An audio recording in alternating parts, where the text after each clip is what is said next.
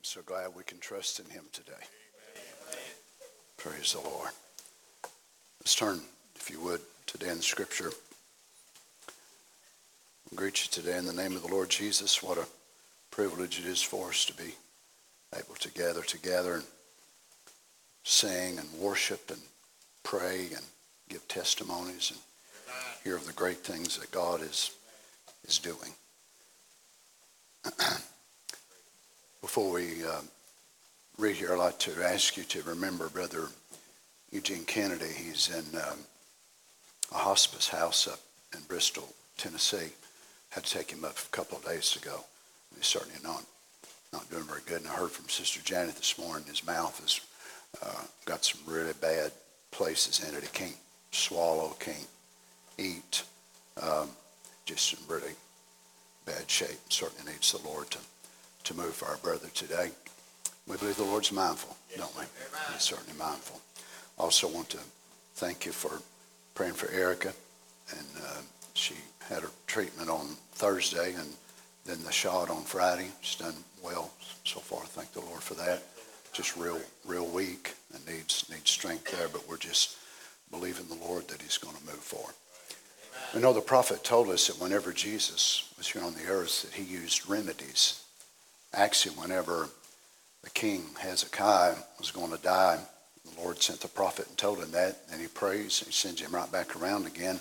He goes back to him again, and he actually brings a poultice of figs and puts on that boil, and God uses things like that, don't he? Imagine how odd it must have seemed when the Lord Jesus would have spit into some dust and made it into mud and rubbed it on a blind man's eyes. I don't care if he spits in the face, if he has chemo, if he. We just want to be well, don't we? That's right. We want to do what God's called us to do. So let's just uh, bow our heads together and we'll pray. I mean, you have a need on your heart today? I'll signify the lifting of your hand. Heavenly Father, we love you so much. We thank you for being so mindful of us, Lord Jesus. We ask you today, Lord, that you would just help us as we've gathered together here in this place that we've uh, been calling home for a little bit. We're praying that you would just once again come and speak to our hearts. We're so needy. We have so many needs, Father. We're bringing them before you. Brother Eugene, you see his state that he's in, Lord. And dear God, as I went to see him the other day and just broke my heart. I know that he's got a new body that's waiting for him. It's wealthy in health, rather well, rather. And we know that Satan, no matter what he does, he cannot take us until that purpose of God is finished.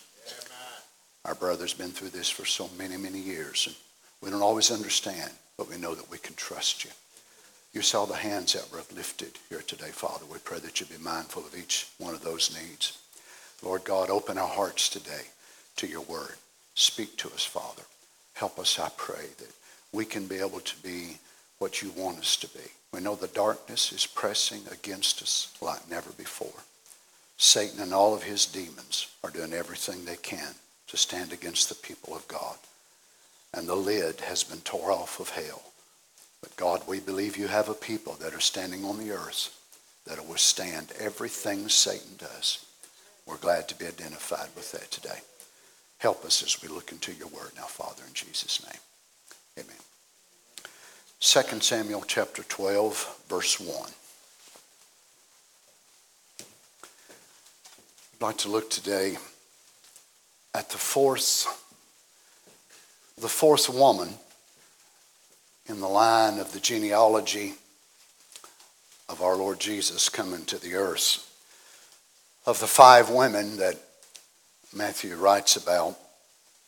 Uh, four of them supposedly Gentiles, three of them in sexual misconduct, hurts, pains, sorrows, all kinds of things they come from.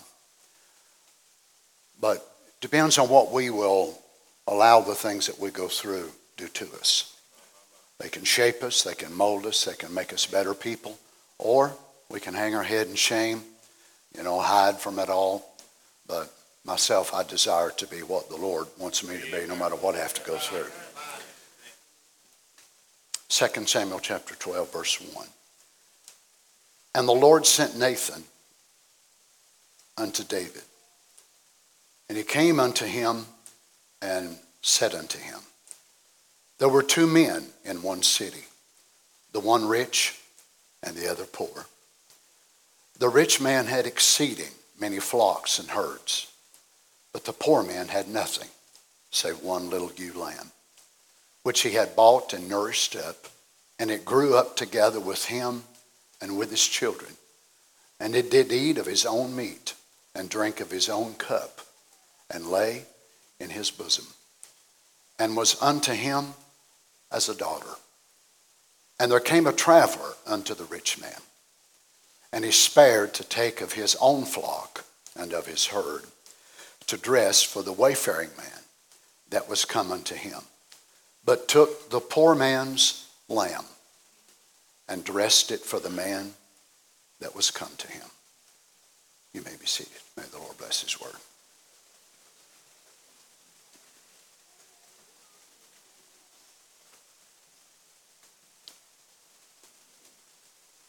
Bathsheba is a very unique character in the genealogy of our Lord. I preached about her and David for decades. But as I begin to look, as I've been studying on these women, I realized that there was an avenue of Bathsheba's life that I'd never looked at before. And I saw things about her that was different than what I had noticed before. I hope I and you never get to a spot to where we think so much, we know so much that God can't enlighten us more. I've always looked at Bathsheba as being in great fault, and I have flawed her because of instances of, of the uh, bath, of course, and David seeing her. But as I begin to look into the way the scripture sets her forth, I realize that she wasn't to blame in the way that I had blamed her. Um, maybe some of you can understand what I'm saying. And it's amazing how that we can look at things for so long, and yet all of a sudden the Lord just opens it up, and it's like you're looking at an entire new thing that you'd never seen before. By this time, it has been a little bit over a year.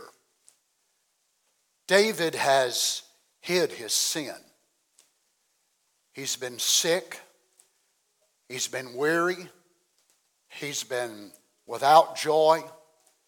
He's lost power in his life. He's miserable. Everybody that was close to him could tell something was wrong. He wasn't writing any more songs. He was not penning any psalms. His joy was depleted he was quite miserable. But yet, he had not come to the spot to where that he was able to go to the source of what was causing all this stuff and fix it. And God let it go, and he let it go, and he let it go. But David was acting true to form to the most of humanity.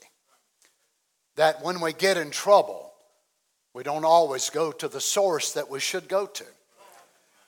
And you, if you want to get a background of kind of where David was during this time frame, you can read Psalms 32 and Psalms 51.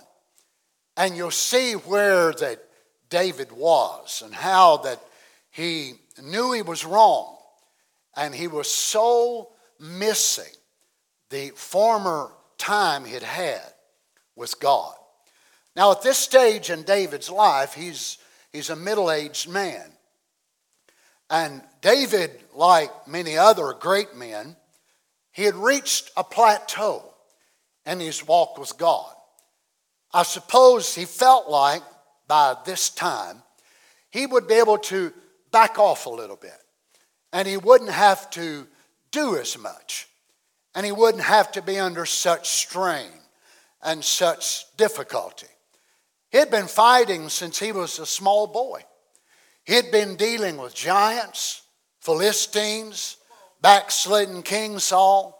He had been dealing with so many things in his life.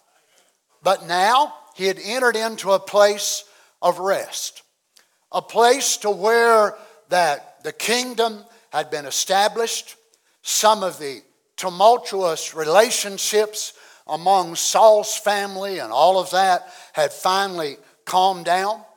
There were still things going on, but yet he felt like that he had come to a spot to where he didn't necessarily have to fight like he did before.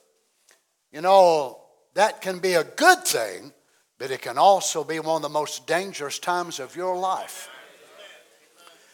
David had not yet been willing to come out and confess his sin. Now, this is the man. But let us look at the woman by the name of Bathsheba. In Chronicles, it calls her Bathshua, but the same woman.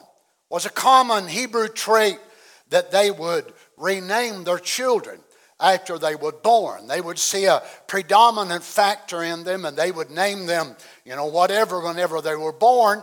And then they would see them as they would grow up and mature and they'd start seeing other things in them and they would rename them. So apparently this had happened to her. She is married to Uriah the Hittite. He's a mighty general in the army of David. Her father is Eliam. Her grandfather is a great man also, one of David's personal counselors. His name is Ahithophel. Ahithophel and also Uriah the Hittite were part of David's personal bodyguard.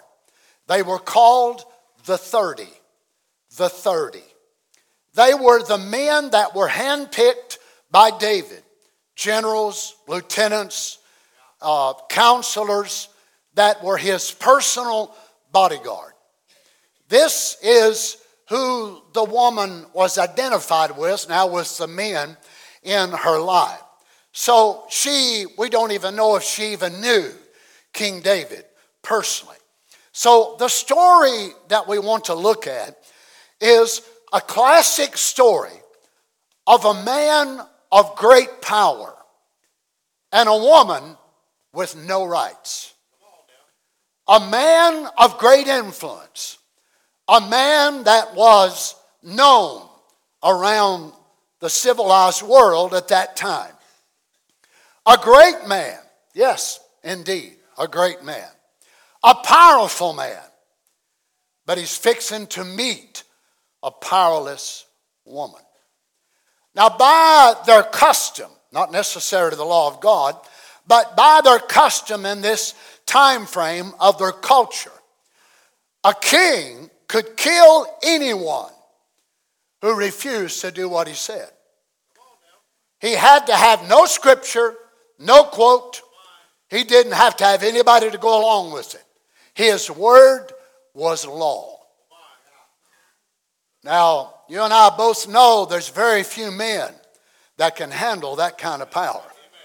To be honest with you, God never made man to have that kind of power. So we don't really know as far as the story when she is beckoned by King David, whether she screamed out, as the book of Leviticus said a woman is supposed to do, if she's assaulted. We don't know if she tried to talk him out of doing wrong. We're really unsure. But there's one thing about the scenario that we do know David was king. and he was a powerful king. Notice in 2 Samuel chapter 11, verse 1. And it came to pass after the year was expired, at the time when kings go forth to battle, that David sent Joab. But the Bible doesn't say it was time for Joab to go out, but it was time for David to go out. Now, here's the setting then that we see, which is going to lead up to something that David will never outlive the rest of his life. So we see uh, something in David that has now become a fault, a lack, a disrespect for God, for his position, that David is now pulling back and shirking an element of his responsibility. Notice how the author of Samuel writes it. At the time when kings go forth to battle, that David sent Joab and his servants with him and all Israel, and they destroyed the children of Ammon and besieged Rabbah. But David tarried still at Jerusalem. So they go out and they go to fighting, and Joab takes command and he steps up, and David is at home at Jerusalem. And while Joab is fixing to lay siege against Rabbah, Lucifer is laying siege against David. And he will prevail quicker than Joab will. While Joab and the army is carrying out David's command. David now enters into a slothful, lazy type of time in his life. Now, if you haven't been there, you will be there as a Christian. All Christians face this time. Whether you're a king, a preacher, a deacon, a housewife, all of us go through times in our life to when it seems like everything is going really good. And we become, if we're not careful, slothful, lazy, very relentless to do anything. And we think, well, it's the blessing of God. Not always. Not always is it a blessing of God. We can see from the way that the scripture terms this, this was not a time of Shabbat for David. God never decreed this. This was David's dereliction of his own duty. Now, notice in verse 2 and it came to pass in an evening tide. Now, this is, of course, written in the Mediterranean type of vernacular, so it seems very strange to us. But the, these, these people in this era, they would rise at daybreak. Let me give you a cycle of their day. They would arise at daybreak. And then they would have their noon meal about lunch, uh, lunchtime would be around noon. And then the eventide would begin at three o'clock. That would be the hottest part of the day. Most of their houses were built with a flat roof. They didn't have the roofs that we do today. So, no more than 8, 10, 12 feet tall. And they would go up on the roof because it was cooler. So they would always, unless they was in wartime or emergency going on, they would take a nap in the cool of the day, or the heat of the day rather, waiting for the day to cool off. Too hot to work, too hot to do much, so they would take a siesta. So David is up on the roof. Now he's already negligent of his duty. Notice in what the Bible says that David arose from off his bed and walked upon the roof of the king's house. So look what he's doing nothing. Nothing. So he gets up off of his bed. Now, this is a king. This is a man who has great responsibility, a powerful man. But a powerful man needs to be a busy man. Because if he's not, he will get in great trouble. So notice he walked upon the roof of the king's house. And from the roof, he saw a woman washing herself. Now, the Bible doesn't give us great detail about the woman much prior to this, and it doesn't say anything in this particular verse of what the woman was actually doing, how she was going about. And I myself have always projected her as a seductress or a temptress, one who was this type of woman. But as I begin to read in the scripture, what I found amazing in the last few weeks as I've been poring over this is that not one time did the Bible ever blame Bathsheba.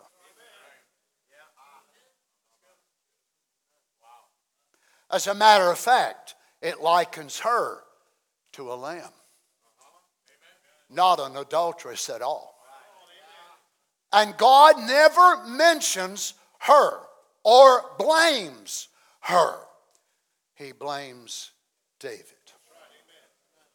So as I begin to look at this, and I, have looked at, at Ruth, of course, as you know, and we've looked at, at Tamar, and we've looked at Rahab, and now looking at, at this woman, which is a different scenario altogether, and I begin to realize that God took these women, women rather, along with Mary, and used their life, their background, their story, their past, what they come through, what they went through, and all of that, to merge a type of the Gentile bride as a whole.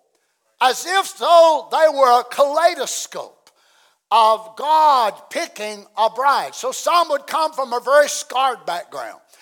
Would, some would come from a background of all type of sexual promiscuity, and others would come from a background that would be very rare, but a few of them would come like Mary, where there was hardly anything against them at all other than just their natural birth.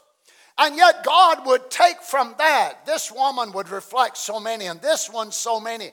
And God put the whole thing together to make a picture of what his Gentile bride would actually be. Now, what's this? And the woman was very beautiful to look upon. So here David is now just kind of lazing around and not really doing much. So he appears to have entered into a time to where he's kind of slothful and just laid back, taking a lot of naps. Uh, as we'd say it today, spent a lot of time on video games and he knew more about Netflix than he did the Gospels. He knew more about television and movie stars and knew more about football. And, you know, he could tell you all the running backs and the quarterbacks and the no backs and the way backs and all types of things like that. But he didn't know too much about the Bible. Well, preach, Brother Donny.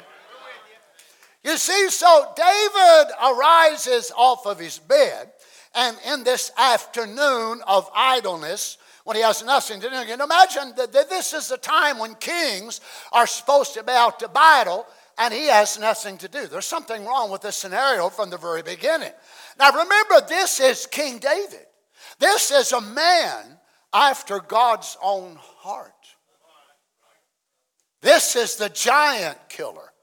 This is the dancing, shouting, psalm writing David.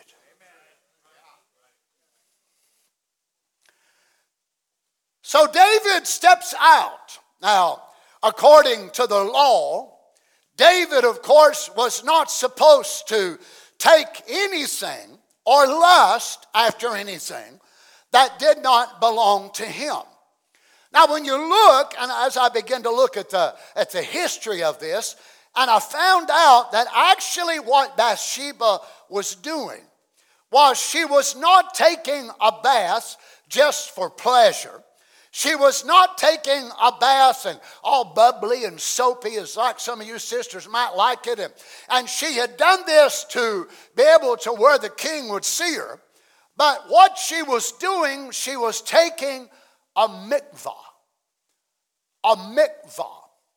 Now, she had just finished her cycle. And according to the Levitical law, when a woman would come through this cycle, she was to take a mikvah. And that was there had to be so much standing water, and, but there had to be water which come out of a lake or a river or even the ocean. And they would take this water and mix it together with fresh water, but it could not be running water, but standing water. And they actually wouldn't even disrobe, they would not become undressed. So she was dressed. And this was the proper way to take a mikvah, sort of like whenever we get baptized in water. So we are baptized with our clothes on. Is that right?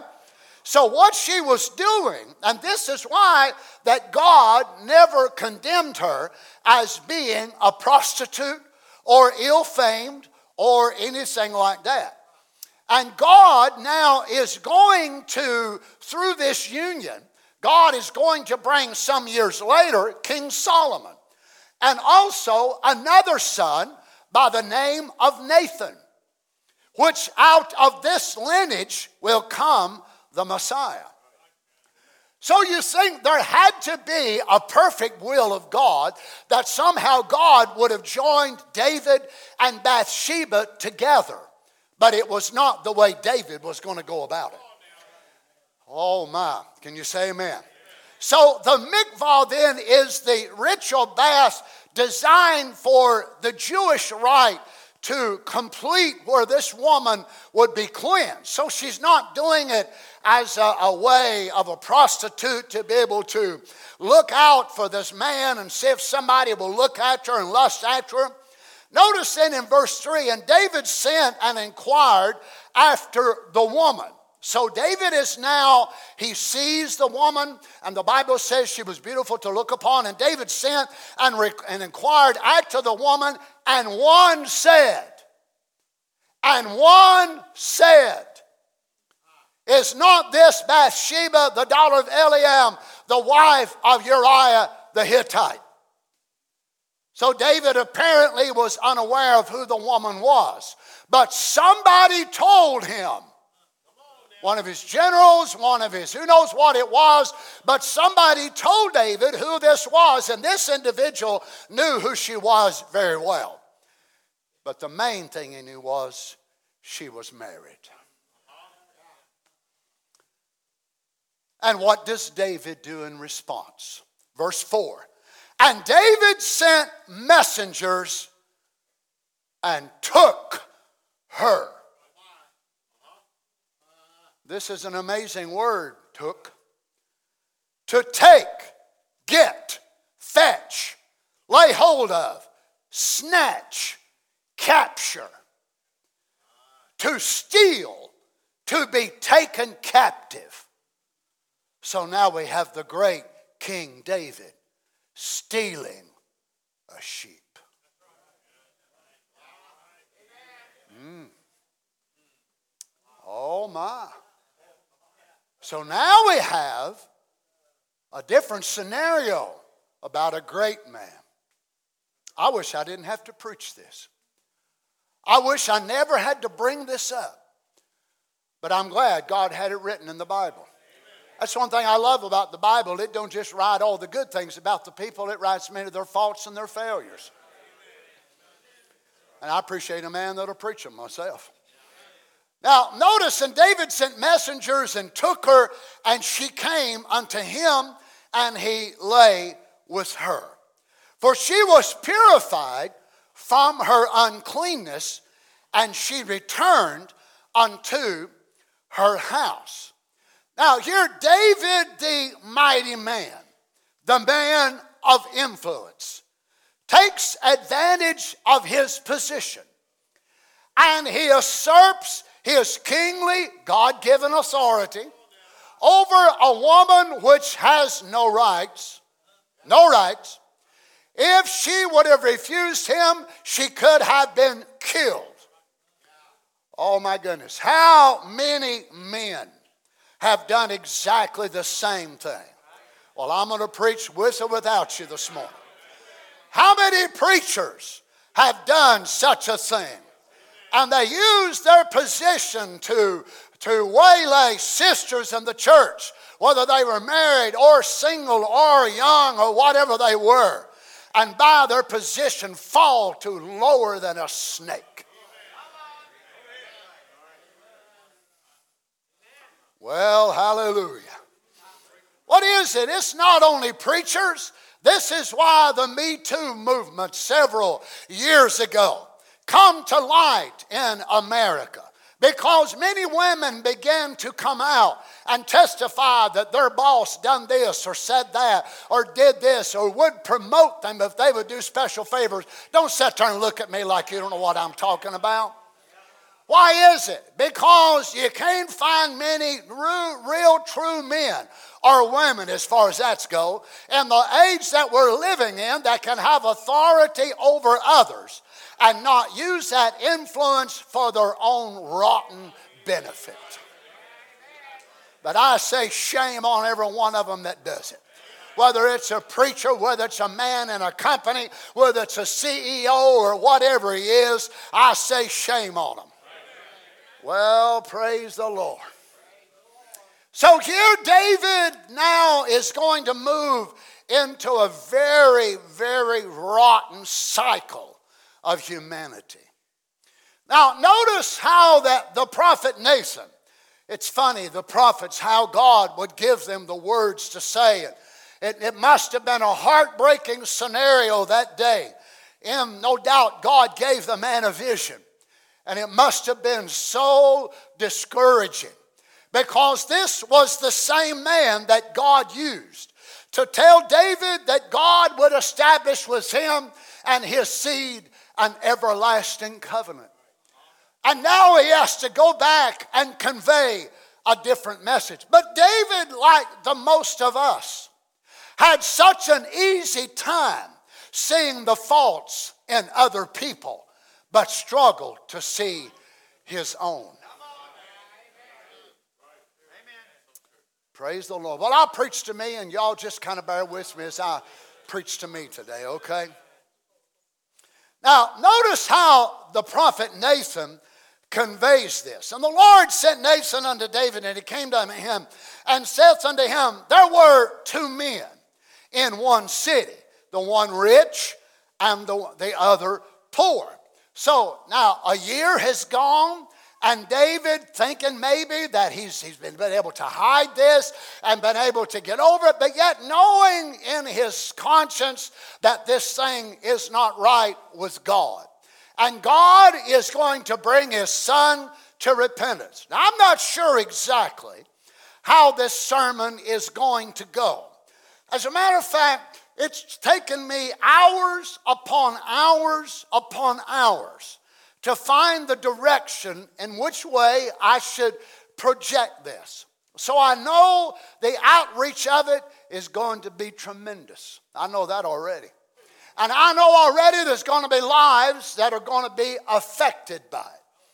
And it will affect you and I according to how we will let it affect us. I want it to affect me in a good way. If I can learn by David's mistake, so be it.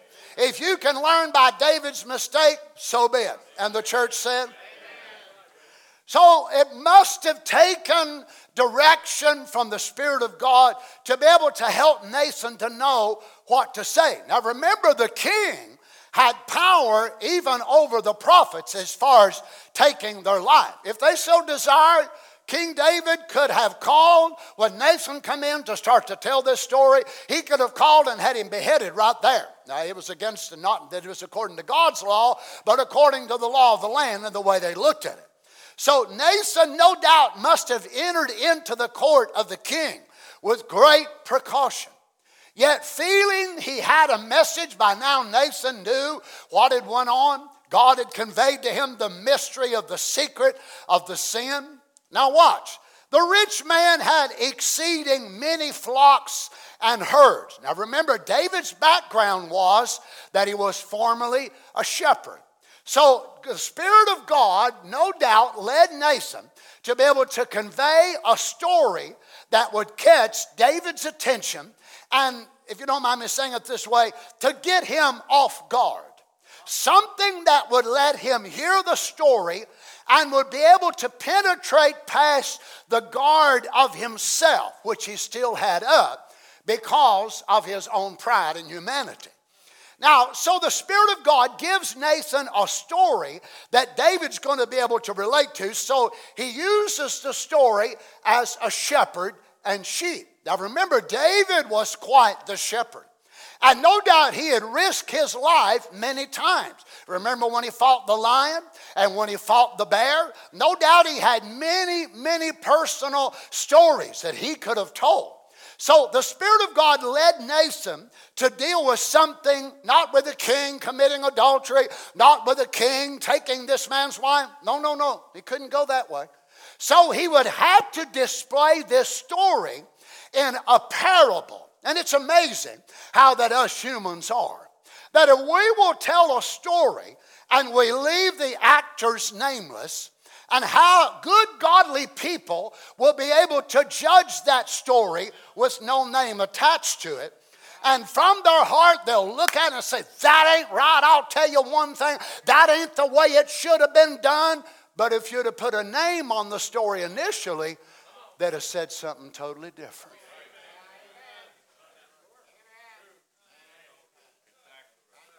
I hate that about every one of us. You might as well just go ahead and nod your head or say amen because you're just like every other stinking, rotten human being. So if God would have led Nathan and Nathan would have come in there, I'll tell you one thing, David, who are you to challenge me? Who are you? But God did not want to condemn the man to be lost. He loved him. And he wanted to help the man to repent.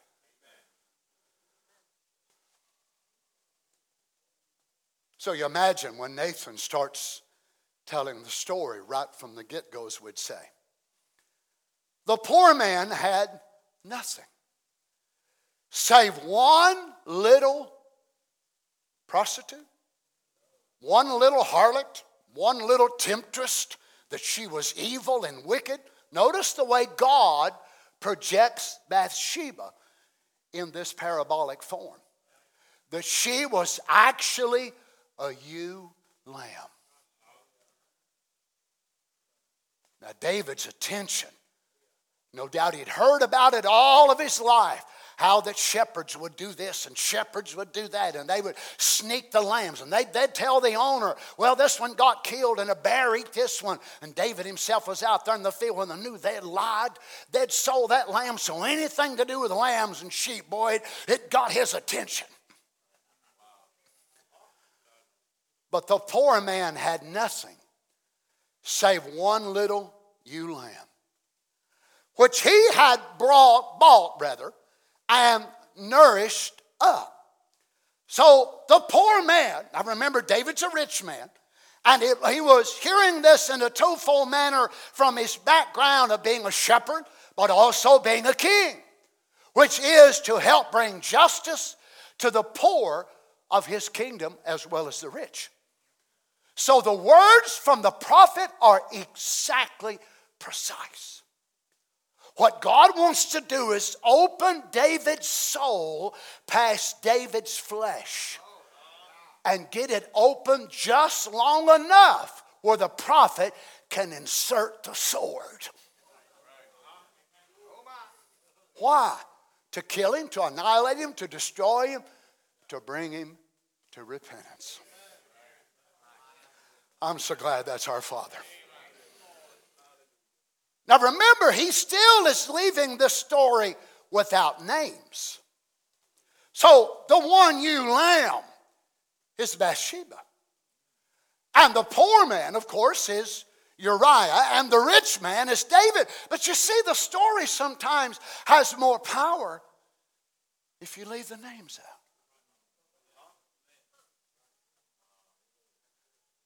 Sort of like us. You know, if it's your son or your daughter or your best friend, uh, then we render one judgment. And if it's just a story in general, boy, our righteousness will raise up. Let that man die. Glory to God. Let this happen and that happen. Mm. Long as it's nameless people, oh, we're so righteous. Do you understand the Bible tells us to have respect of persons is sin. When we will render judgment differently because it's a different person under the same scenario, we have sinned just like if you'd smoked a cigarette, drunk a bottle of beer. God help us. Now, watch even the adjectives that the prophet uses. Because he likens Bathsheba to a ewe lamb, a young lamb. Now, I don't, I don't know if you know this or not, but the Jewish history says that Uriah was an older man and he had several children by another woman. But Bathsheba was a young woman. Now, watch the adjectives of the prophet. So, this poor man had a ewe lamb, a young, beautiful wife, a convert to Judaism, and so much that she was taking the mikvah, being converted from being a Gentile. So he has this young wife. Now, notice the prophet says he bought her, which, of course, the way they did it was they would give them a dowry. They would have to give the father so much for the daughter, depending on her beauty and depending on whether she's educated or not. So if you had a beautiful woman, you had to pay a lot. If she had, you know, a little bit of book learning, you had to pay a lot more. I guess you'd look for a lot of dumb, ugly ones in that day, wouldn't you? Woo! Depending on how fat your pocketbook was. But now this was their dowry.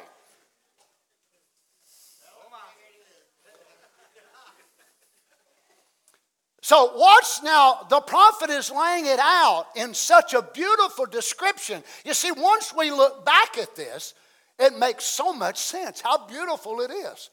After I begin to read this, I wonder if I ever read this before? Have I ever read this before? So he nourished this ewe lamb up.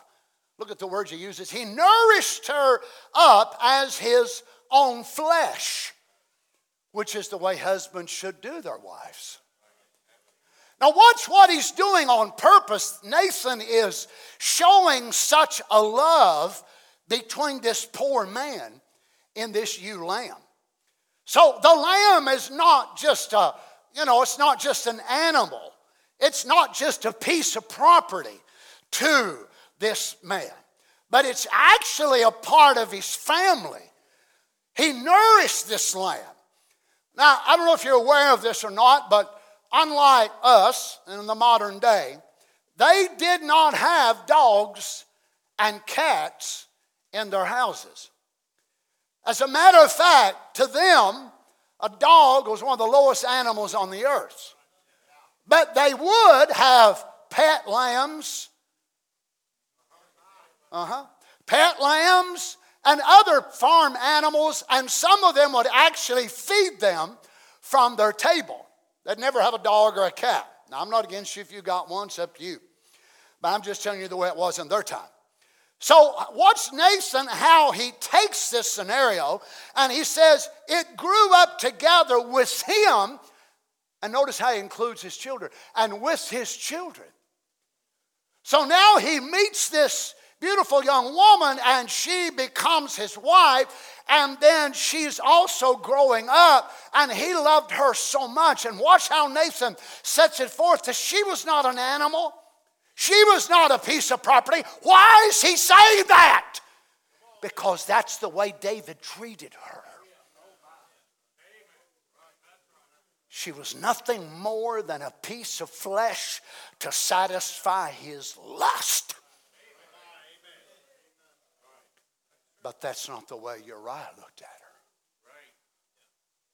To Uriah, she was this precious, wonderful thing that God had given him. Speak to us, Lord God. It did eat of his own meat and drink of his own cup and lay in his bosom and was unto him a daughter. Now, notice all of these adjectives that he's using is the expression of love that Uriah had for Bathsheba. Each adjective is making David worse and worse as far as his pitch and fervor of anger. You imagine him saying, That dog. I cannot believe a man would do something like that. What in the world? And Nathan is describing him.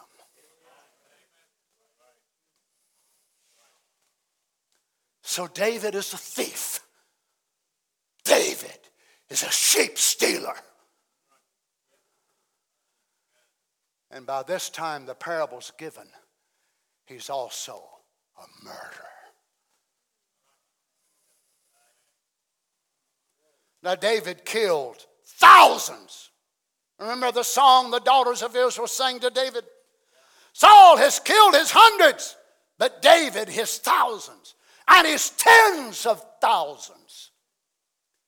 And I hope you don't misunderstand me. But as far as we know by scriptural account, he had never murdered anyone. Which is not the same thing as killing the enemy of God. Then you're doing it God's bidding. If you look it up in the Ten Commandments, when it says, Thou shalt kill and chase the Hebrew word, it is, Thou shalt do no murder. The same God that said, Thou shalt not kill is the same God that tell, kill the Amorites, kill the Hittites, kill the Philistines. Is that right? But there's a great difference in killing to defense and in murder. And this was premeditated murder.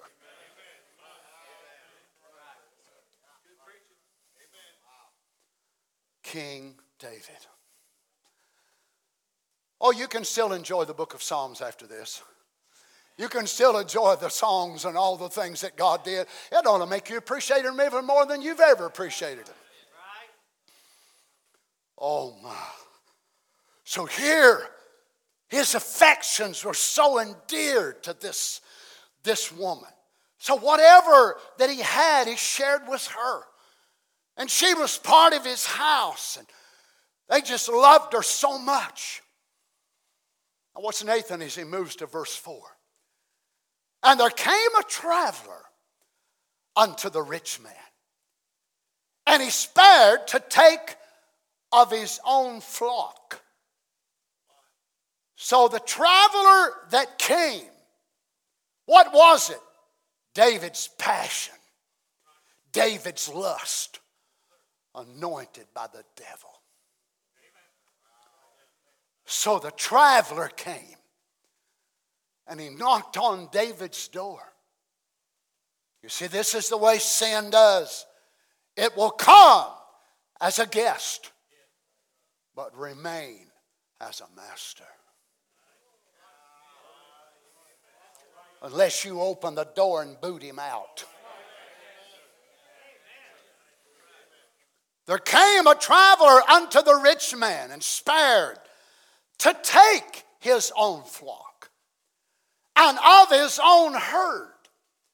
So, watch him now as he brings this together and he makes it like a scenario, and that day would have been, and it was of their custom. You know, the Bedouins, even today, the Arabs, it's one of the greatest attributes that they have among themselves that if they see someone walking or, or a stranger coming through, it, hospitality is something that they do, it's, it's, it's part of their custom and part of who they are.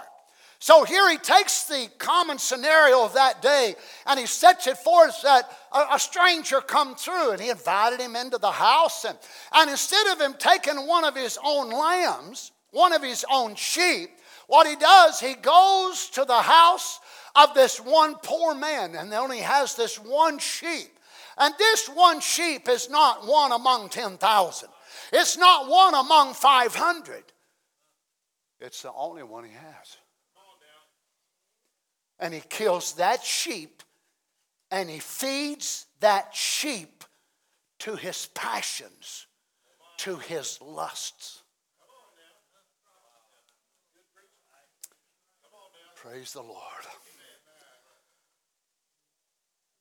But took, here's this word again fetch, snare, steal. So now we have David the thief. And what did David steal? A sheep. Isn't it strange that God would liken a man's wife to being a sheep? So now King David is a thief and a murderer. Well, I think y'all were quiet this, quiet this morning. But he took the poor man's lamb and dressed it for the man that was come to him. Now, notice again in the parable that God addresses David as the aggressor, David as the trespasser. God would never, I can't believe I hadn't seen this before. God would have never identified Bathsheba as a ewe lamb, as innocent, had she been a temptress. You understand? So King David takes this lamb and feeds this passion, this lust. He doesn't love her. He doesn't love this woman. So he sends her back home.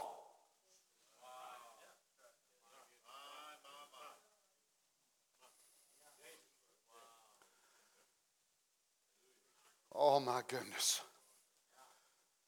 But you see, by the time Nathan comes, David the sheep stealer is now David the murderer. 2 Samuel chapter 11, verse 14, and it came to pass in the morning that David wrote a letter to Joab. I'll save your time. You can read it when you get time. You remember how that he tried to get Uriah to go into his wife and he wouldn't do it. You remember all of that that David wrote a letter to Joab and sent it by the hand of Uriah. Now, in this letter, he's going to tell him what to do to get Uriah killed. And Uriah carries that letter himself. This man is a general of yours. If you know the background of, for, for them to even live close enough, this man was a Gentile, a Hittite. Which, according to history, for this man to live this close to the house of David, that he could have looked out of the top of his roof and see his house, he had to do many great feats for David and for the kingdom of Israel. His house was a gift from King David. So close he could see it into his house. This man that may have even risked his own life for David and he gives him a message. He's packing his own death warrant. But he was so loyal to David, he would have never dared to broke the seal on that letter and read it. He was more loyal than David was. At this time in David's life, a Gentile was more reputable than the king of Israel.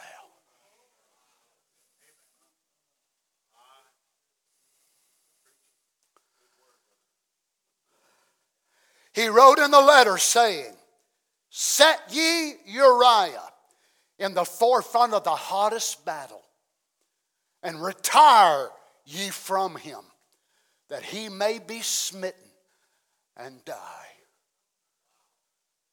And this man sticks this in his pocket and hands it over to Joab and goes about his merry way, not realizing his king has just betrayed him. And it came to pass when Joab observed the city that he assigned Uriah a place where he knew that valiant men were. And the men of the city went out and fought with Joab. And there fell some of the people of the servants of David.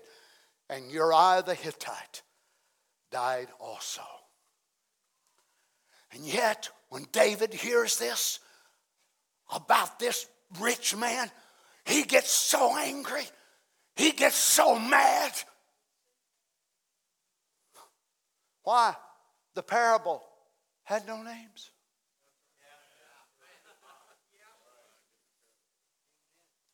So let's go back to the parable in verse 5. And David's anger was greatly kindled against a man that he didn't know who it was.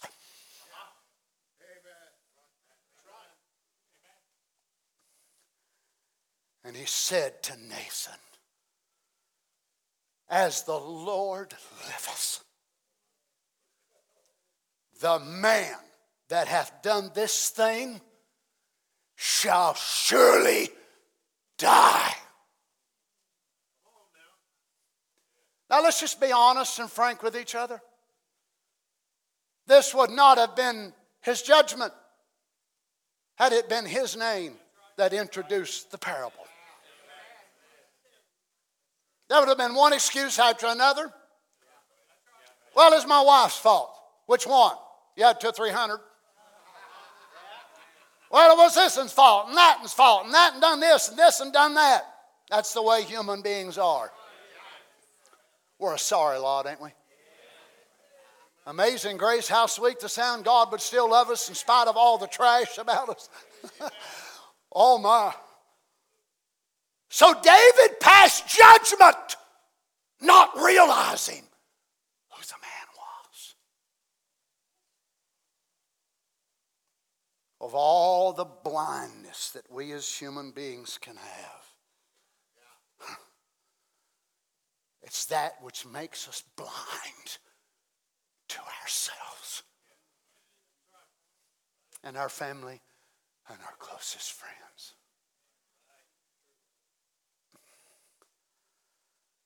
Now, Nathan just holds his peace and lets David go ahead and pronounce the judgment. And he shall restore the lamb fourfold. Because he did this thing and because he had no pity. All you see, the sermon was a success. If mine can be one hundredth of 1% as successful as Nathan's was that day, it'll be of great success today. Where did he get this ideology of pity? Where did this come in the scenario? Because the man loved it, fed it from his table, drank from its cup. All these words, it was opening up David's spirit. It was opening up David's inner man so the prophet could say what? What he's fixing to say. The sword must enter his heart. That his righteous indignation, he's open now. He's very vulnerable. But now the prophet has got him exactly where he wants him. He won't be there long. He's only got a little while, just like I have with you. Only got a little while to be able to reach inside of there and to be able to penetrate deep down into the soul.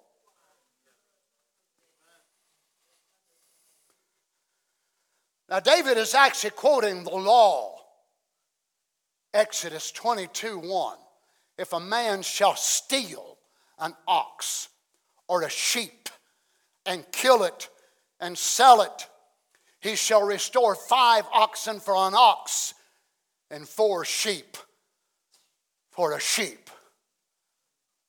we love that quote, didn't he? And what about the sixth commandment? And what about the seventh? He brought four of the ten.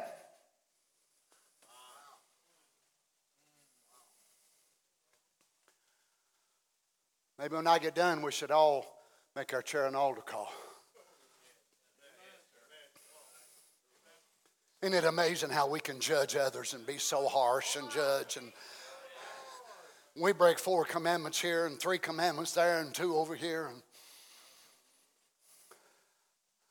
And remember what come out of his mouth. This man shall pay fourfold.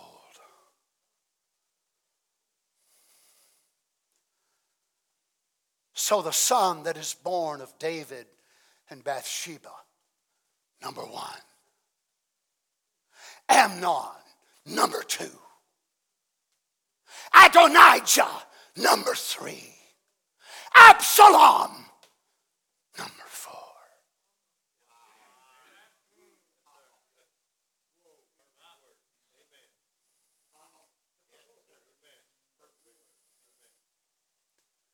No wonder the Bible tells us, Judge not, and you shall not be judged. He still doesn't know who the rich man is. He doesn't recognize the lamb, the traveler. But look in verse 7. He's open, he's vulnerable. Now's the time. Insert the sword. Nathan said to David, Thou art the man.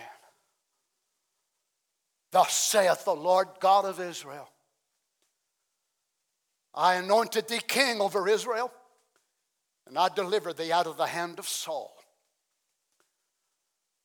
God goes on to tell him, I gave thee thy master's house, thy master's wives into thy bosom, and gave thee the house of Israel and of Judah. And if that had been too little, I would have moreover have given unto thee such and such things. I gave you all that, but if that wasn't enough, I would have even done more if you needed it, if you wanted it. Wherefore hast thou despised the commandment of the Lord? To do evil in thy sight. Thou hast killed Uriah the Hittite with the sword. Now, wait a minute. David wasn't there on the battlefield, was he? But God said it as if though David himself had killed him. You see, whenever we run down one another and ruin one another's influence, we just killed our brother or our sister. We might as well just took a knife and stabbed right in their back. And you see, this tends to follow with this type of scenario. I remember several years ago, I was in another country at a convention that I was preaching. And the pastor that was holding the convention introduced me to this man and that man, a lot of men I did not know, of course. And he introduced me to this particular individual. He said, Brother Donny, this is an associate of our church. I said, Oh, okay. Nice to meet you, brother. That night, as I was preaching, I was speaking about Satan and how he stole the angels from God at the beginning. You've heard me preaching on Satan's ambition. and for whatever reason, I just turned and the man was sitting right, right here to my right. And I said, it would be something like this, brother. That he goes to the local church here and he, he gets tired of being an associate. So he wants to start his own church. And I just likened that to Satan. Well, sometime after that, this man contacts me. And he tells me that he and some of the people of that assembly are fixing to divide this church. They've done got a building. This is like a week or two before it's fixing to happen. And I I wondered why in the world is he telling me this? Of course, I tried to talk him out of it because I knew the brother, knew there was no reason at all for him to do it. I pondered over it. I, I thought about it. I prayed about it. I, I thought, Lord, what do I do? Do I, do I tell this brother? He was a friend of mine. Do I tell him? Do I let it go? I don't want to be a meddler. I don't want to be a, a troublemaker, nothing like that. So I've got this real close friend that stands about this tall and got real dark hair and dark eyes and pulls no punches. So I called him on the phone. Now, unlike some of you that when you got saved, you found out you knew everything in the message and you don't need no help from nobody, I'm, I'm not that way. I, am kind of ignorant, dumb sort of a guy, and I need help about every day just getting up out of bed, you know. So I, I called Brother Tim and I said, Brother Tim, let me tell you this situation. I find myself in a quandary. I don't know what to do. And he said, Well, I'll tell you one thing. I thought, Oh boy, here we go. If Brother Darrell or any of the preachers at your church was going to do that to you, I would let you know about it. And you are obligated to call that brother. I said, okay. So I called that brother. I wasn't scared of Brother Tim. I just wanted to make sure I was right. I called the brother that was the pastor, talked a little bit, made small talk. How you doing? Doing good. How's church doing? Good. I said, how's brother so and so? Oh, brother Don, he's doing so good. He's been such a blessing to us. He's this, that, the other. And then I had to tell him the bad news. I said, brother, I hate with all of my heart to be the bearer of bad news to you, but this Sunday, they're going to do thus and so and thus and so and thus and so. Now that was bad, okay? It was bad. But what happened even worse was this brother entered into a stage of being a murderer because he started fighting this preacher and other preachers. You see, this man had an ambition. Mm. Yeah. David had an ambition, and it wasn't always godly. Would somebody at least breathe out? Y'all are getting me nervous. I'm afraid y'all are going to pass out at one time. There you go. Ah, in, intake, outtake. There you go. Ah, it makes me feel better. Whew. I said, What killed all them people at one time? Is that guy's sermon? He wiped out the whole church. How'd that all happen? Well, we, we done code blue on all of them, and the, the autopsy said every one of them died of a heart attack. That was sad. What was even more sad? The man that caused that scenario backslid, got away from God. Other people led away from God. And because of his sin, some to this day are still paying. You see, as the people of God, we're not in this by ourselves. You may think, oh, nobody, I have no influence over anybody. Don't you believe that? If it ain't nobody more than your wife and your sons or your daughters, we are a body, friends and we need one another like never before. So, David, the harpist, the singer, the shouter, the giant killer, becomes a saint killer. Becomes a murderer, a sheep thief, a stealer. Does it really make any difference to God whether you steal money or sheep or oxen? Somebody else's car? Some of you would never steal somebody else's car. But you're jealous of this and that and the other, so you steal favor. You steal something that don't belong. I would rather have favor in the eyes of five people, God given favor, than to have favor in the eyes of 5,000 and have to steal it by conniving lies and deceit.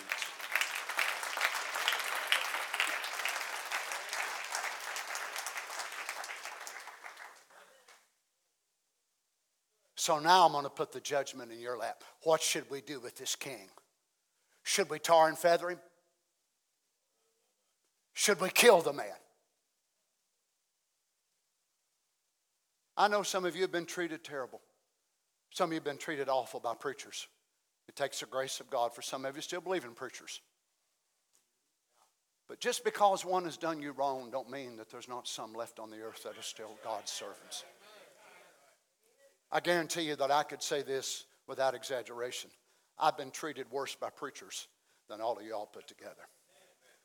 And Brother Branham could say without exaggeration, he'd been treated worse by preachers than I have been.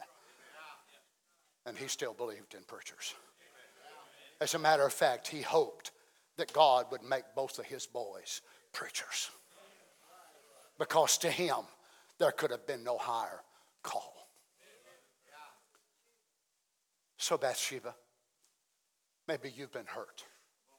Someone took advantage of you and hurt you. What do you do with it? Let me just give you a little preview of what we'll continue on with Lord willing next week. She's the only one in the Bible of the queens that was given the title of Queen Mother. She was the only one in the Bible coming up like this that was given a throne. Yes, Bathsheba was given a throne. Well, I can't tell you, I can't wait till next week. As a matter of fact, they say Proverbs 31. You know what Proverbs 31 is? We'll read it after church. Who can find the virtuous woman? The Jewish historians say Solomon wrote that as an epitome to his mother.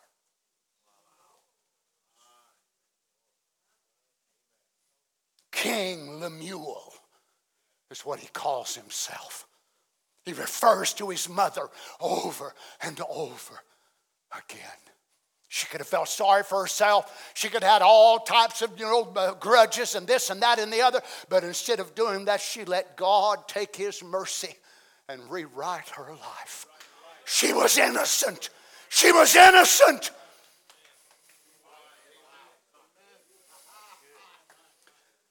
Let's bow our heads together.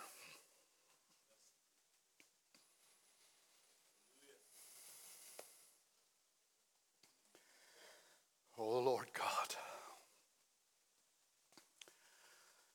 Heavenly Father, in the name of Jesus Christ, I commit this service, this sermon, this word, and these people into your care. This visible audience and the invisible. And there'll be many thousands, no doubt, that will hear it. So if there's a David about to make a horrible mistake, may you stop him. Maybe there's a David that's made that horrible mistake already and he's daily living with the condemnation of it, worried that he's crossed the line and can't get back. Maybe there's a Bathsheba that has been trespassed against by a man of power, a man of authority. She feels like her life is worthless. Lord God, wherever we are today, help us, Jesus. Your prophet told us well power apart from character is satanic. Lord, we realize that many men in this message have so abused their position. Lord God, I wish I wasn't privy to all that I know that has happened around this message over the years by preachers. I wish in one way, Lord, I could have been left alone. Just stayed down in Kentucky and nobody knew me. I wish I would have never had to been brought to the position that I'm in. I wish I could have been left down there. But that wasn't your will. So help me, Lord. Ignorance is bliss, as we say. How many of us, no doubt, wish we wouldn't know this and know that and know the other? But Father, we pray today that you would help us. Then, Lord God, we not only pray that you would forgive us oh Jesus, but we ask that you would help us not to wrong others. Help us, Father, when we judge matters to be very careful. Help us, Lord, that no matter whose name is attached to a scenario, may we not render a different judgment because if it's a family member or a loved one or a friend. May we render the exact same judgment, no matter who it is, because the word is always right. Oh, Jesus, May you, hallelujah, may you insert your sword, as it were. If we need to be cleansed, to be washed, to be cut loose from something, maybe it's something that we hold in our hearts. Maybe some have been so trespassed against, Lord, they don't hardly trust nobody. May you bring healing to them today, Father. Lord God, we bring our lives before you. We commit them into your care. I know, Lord, many of these people have been hurt by preachers, have been let down by them. They hold every preacher, even me, at arm's length, as we would say, because they've been hurt so deeply it's like they can never trust again. Lord Jesus, I pray you would help us that we can love again, trust again. Hallelujah. Be able to have confidence again, Lord. Some don't just need healing in their body, they need healing in their spirit. Imagine that woman at the well must have been one difficult woman to ever reach. She'd been so abused by men, so taken advantage of by men. Same as Rahab, the prostitute turned out on the street by her parents to make a living selling her body. It must have been so hard for her to trust another man.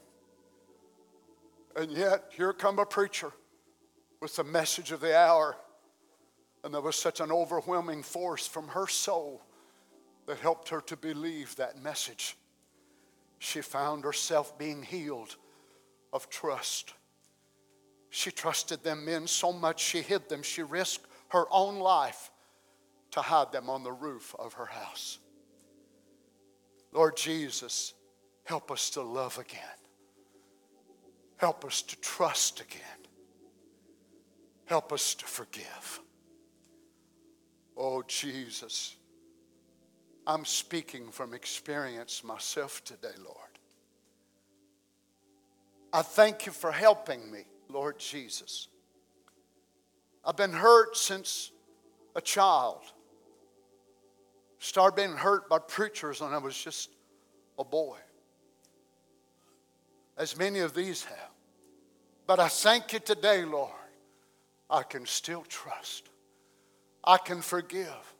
These people don't realize what a miracle is standing before them. But Lord, my worst, greatest hurt has been by preachers. Preachers that you trust, ones you have confidence in, ones that you believe will stand with you during the hard times. And when the hard times come, they turn their back and go the other way. But I'm so grateful today, Lord, that you help me. I still believe in preachers. I still believe in sheep because the second next category that's hurt me the most has been sheep. Sheep that you cry for, you pray for. You give them their life. You give them a portion of your life every time you preach. They rob you of your sleep. They rob you of your family time. They rob you of all kinds of things in your life. Then they get tired of you and they turn and walk away and don't even have the common courtesy to come and talk to you. They treat you lower than they would their dog or their house cat. They don't even have enough respect to come and talk to you. But I'm so grateful today, Lord. I still believe in sheep, and I love sheep. Help me, Jesus. Help these people, Jesus. Help the ones in Africa that'll hear this, the ones in Canada, the ones in Europe. Lord God, in the name of Jesus if there's a sheep stealer that'll hear this, deal with his heart. If there's a money thief or whatever kind of thief it is, help them to realize as long as they got breath, they got hope. It might be easy for us to condemn the thief, but Lord, I believe there's mercy for the thief. That's what the message from Nathan was about. He's talking to the thief himself. Lord Jesus, help us not only to reach out to the injured, but the injurer. Help us not only to reach out to those who've been hurt, but the hurter himself or herself. That's where it draws the line for us. It makes it so hard for us, Lord. If we know somebody hurts our pastor, hurts our friends, hurts our family, oh, it's really hard on us. It's hard for us to speak to them again. It's hard for us to treat them the same. But Lord Jesus, help us to be like you are. Help us to reach out to the Davids in our life. Grant it, Lord. I think when we can come to that spot from our soul, we're probably not too many weeks away or months away from a body change. We can scream seven seals and holler seven trumpets and all that sort of thing, but it's really the hidden things inside of our heart that tell who we are. Oh Jesus, if I've ever took anything from any person, if I've ever wronged any person, Forgive me, Lord God. If there's anything against me today, I pray, my Father, you'd forgive me. I don't want to leave this life with anything held against me, Lord. Cleanse me, wash me. I don't just pray for myself, I pray for everyone here, Lord God. Or is there anyone here under the sound of my voice that would stand to your feet and say, Lord, that's my prayer too. If there's anything I've done, anything I've said, if I've offended anybody, if I've done anything wrong, if I, even if I don't even know about it, Lord, please forgive me. Please forgive me. No wonder David said, It is against thee and thee only that I've sinned. Cleanse me from blood guiltiness, Lord and I will be cleansed. Wash me with hyssop, and I shall be washed. God don't just forgive smoking. God don't just forgive drinking.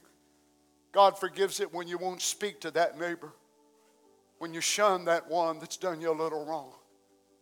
He specializes in forgiveness of those things too. Can we just bow our heads together and just pray for each other. Not necessary that you lay your hand on them if you don't want to, but you're not just praying for yourself now. You believe what you want to about this sermon, but if you trust me as your pastor, Almighty God gave me this. Heavenly Father, in this solemn moment, we bow our heads and we're not just necessarily praying for ourselves, but we're praying for each other this morning. We're praying, Lord, for those that we go to church with, those that we love as our part of this flock. But Lord, we don't want to just limit it to that. We want to pray for our brothers and sisters around the world. And we most of all want to pray for those who have trespassed against us. Lord, we know from the remaining portion of this story as it goes on in time. Ahithophel was Bathsheba's grandfather. And when Absalom raised up an insurrection against David and wanted to divide the kingdom and pull people away from David's kingdom, Ahithophel took sides with Absalom. And even though David had done wrong, Absalom was not justified in what he had done. And Ahithophel broke allegiance to God's anointed. And we know the end of the story. His counsel was rejected, and he goes and takes his own life because he was on the wrong side in the time of battle. He sided with the wrong leader. Oh, Lord God, I pray you would help us, Father. We pray for those who have spoken against us. We pray for those who have done us wrong, from the young girls with those that go to school with, the young men of people they work with that maybe laugh at them and ridicule them. We pray for them. For those that work in the medical field and they're laughed at because their sisters dress different than most of them. We pray for them today. Forgive them, Father. We do not want to get a grudge like Ahithophel did. And it didn't kill David, but it took his own life because he would not let go of David's fault and David's sin. But it ate on him and ate on him. And the first opportunity Ahithophel saw, he joined with Absalom to try to take the kingdom away from David. But even though David was wrong, he had repented and he was still your anointed. Lord Jesus, forgive us of our failures, our shortcomings. We love you, Father. If I've done anything wrong, said anything wrong to anyone, forgive me, Jesus. We love you, Lord God. Praise be to God. If there's some here, Lord, that can't love again, help them to love again.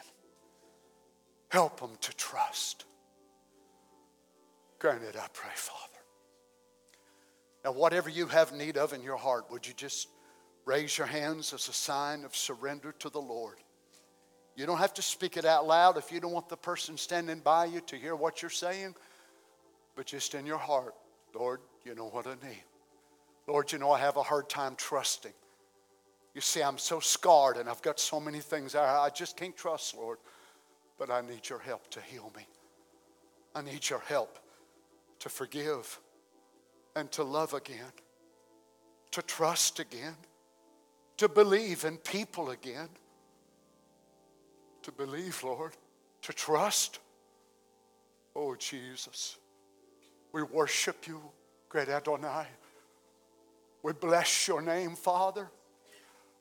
Right now, may you minister healing, Lord. I pray among your people. Hallelujah. I mean, need healing in your spirit today, not just so much your body. May God bring it to you, friends.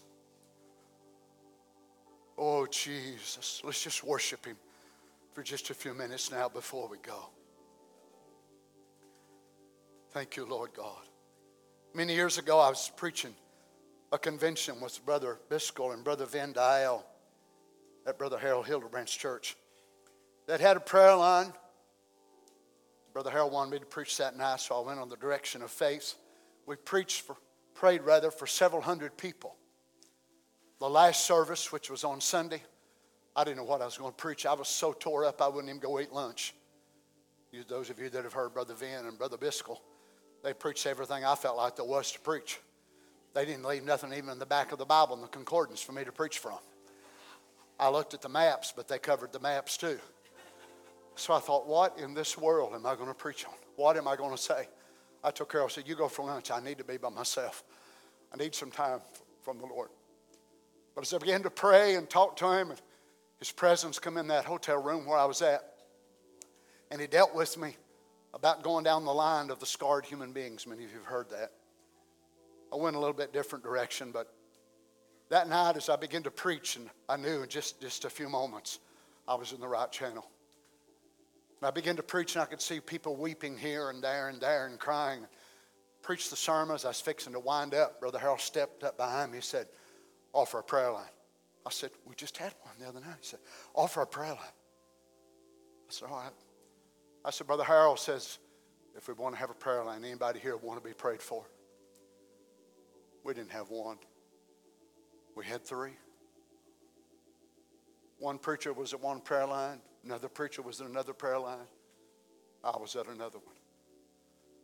The things I heard that night, Brother of people coming through, people in their 80s, one sister, 90 years old. The story she told me would break the heart of the hardest person. They weren't coming through for cancer, few of them were, but most of it was scars that had bore decades of their life. Brother Hildebrandt told me later, he said, called me a few days after I got home, he said, You act like you was really nervous that night. I said, I wasn't acting, I was nervous. And he said, Well, I just wanted to let you know we've already had more requests for that sermon than all the rest of them put together. Deep, wonderful, profound preaching.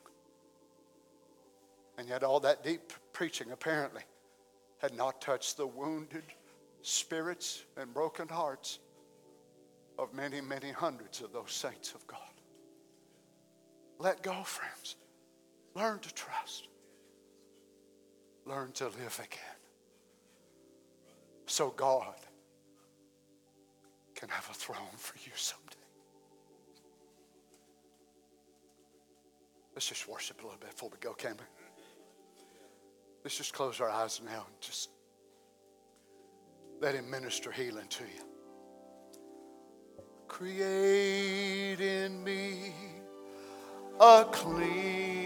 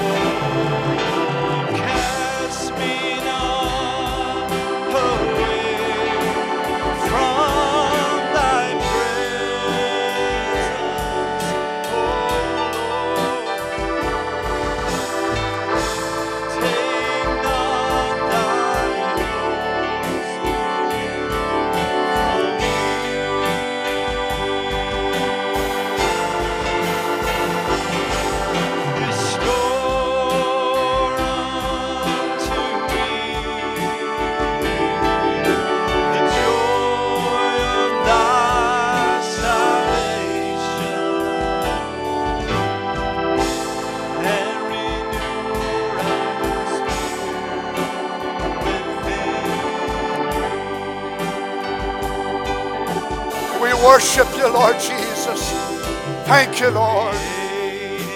Create in us a clean heart, Lord. A heart that's pleasing to you. As the prophet Jeremiah said, Who can know the heart? It can be such a wicked thing. It can hide things that is so wrong. Cleanse us today, Jesus. Wash us, Lord God. Hallelujah. Wash us with the blood. Cleanse us, Lord God. Create in me. Amen. Let's just worship Him together, saints. Hallelujah. Oh God. And renew right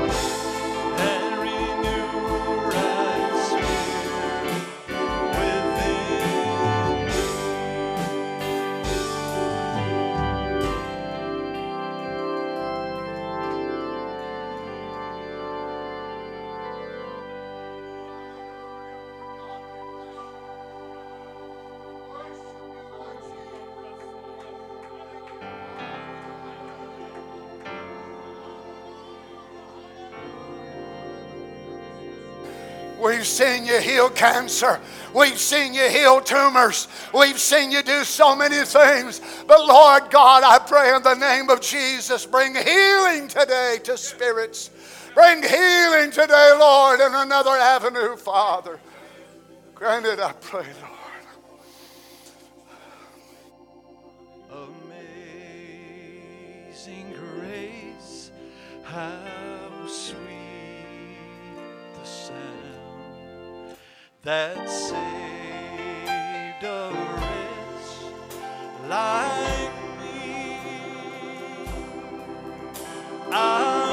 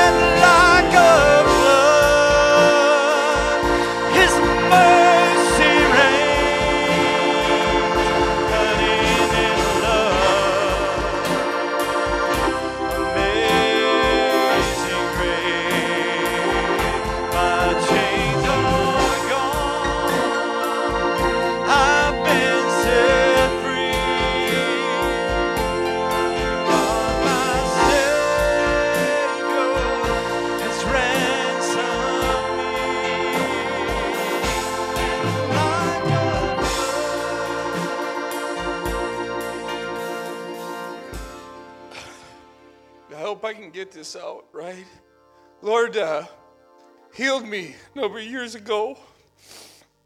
And uh, the other night, like it was actually just Brother John Horniak was, I think, up praying.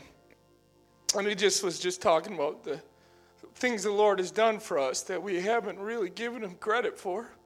And just, or that's just the way it was impressed upon my heart, you know. And years ago, it's about, about 2005.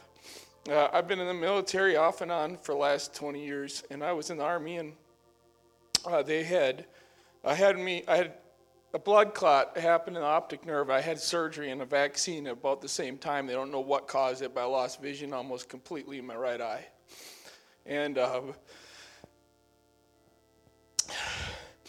and I got prayed for, and uh, I went to first of all I get ahead of myself. I went to a specialist, and I was 23 years old, and uh, had started macular degeneration in my right eye at 23, and they said they hadn't, hadn't seen it in somebody as young as me before, and they wanted to do steroid injections directly through my eyeball and and and just keep trying to pump up that nerve. And um, I'm not, I wouldn't consider myself a man of, of great faith. Like, I just, I feel like it was almost just fear, not really wanting to go through that. And I just, we got prayed for, and the Lord healed me. Like, I had, I would get headaches and stuff like that, so I just didn't feel like I was completely healed. You know, and so I was, you know, in my own pride, probably not getting up, not really testifying what the Lord had done. And uh, kind of revisit here recently.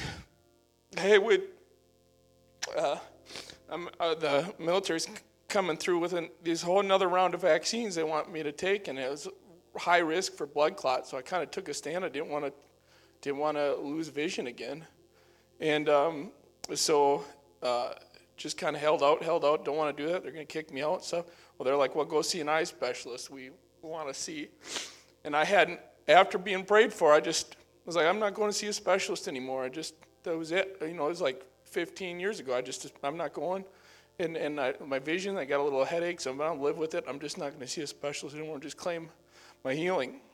And then going back 15 years, and what what Brother Donny said, talking about leaving a scar, and and you know, that definitely I have a lot. And th- this time, I went to the specialist here in Johnson City, and he looked, and he's like, "I can see you with a scar, but your optic nerve's completely healed." You know, so I still get headaches from it, but I just believe we need to stand on the promises God's given us and just know that sometimes, even though it's the weakest of faith, if we can claim it and just stand it, doesn't matter what the devil says. And I, you know, just actually, it was when uh, Sister Erica was just leaving the other day here. She she just looked like she was in a lot of pain. It was like my heart hurts for those of the saints that I see that the devil's coming against us. We got to believe and pray for each other. And really understand that even though our faith may, you, the devil might lie to you and say you're not a great Christian, but he said if the weakest of these will stand up, Lord, the, the demons will cry. So I just felt I had to share that this, this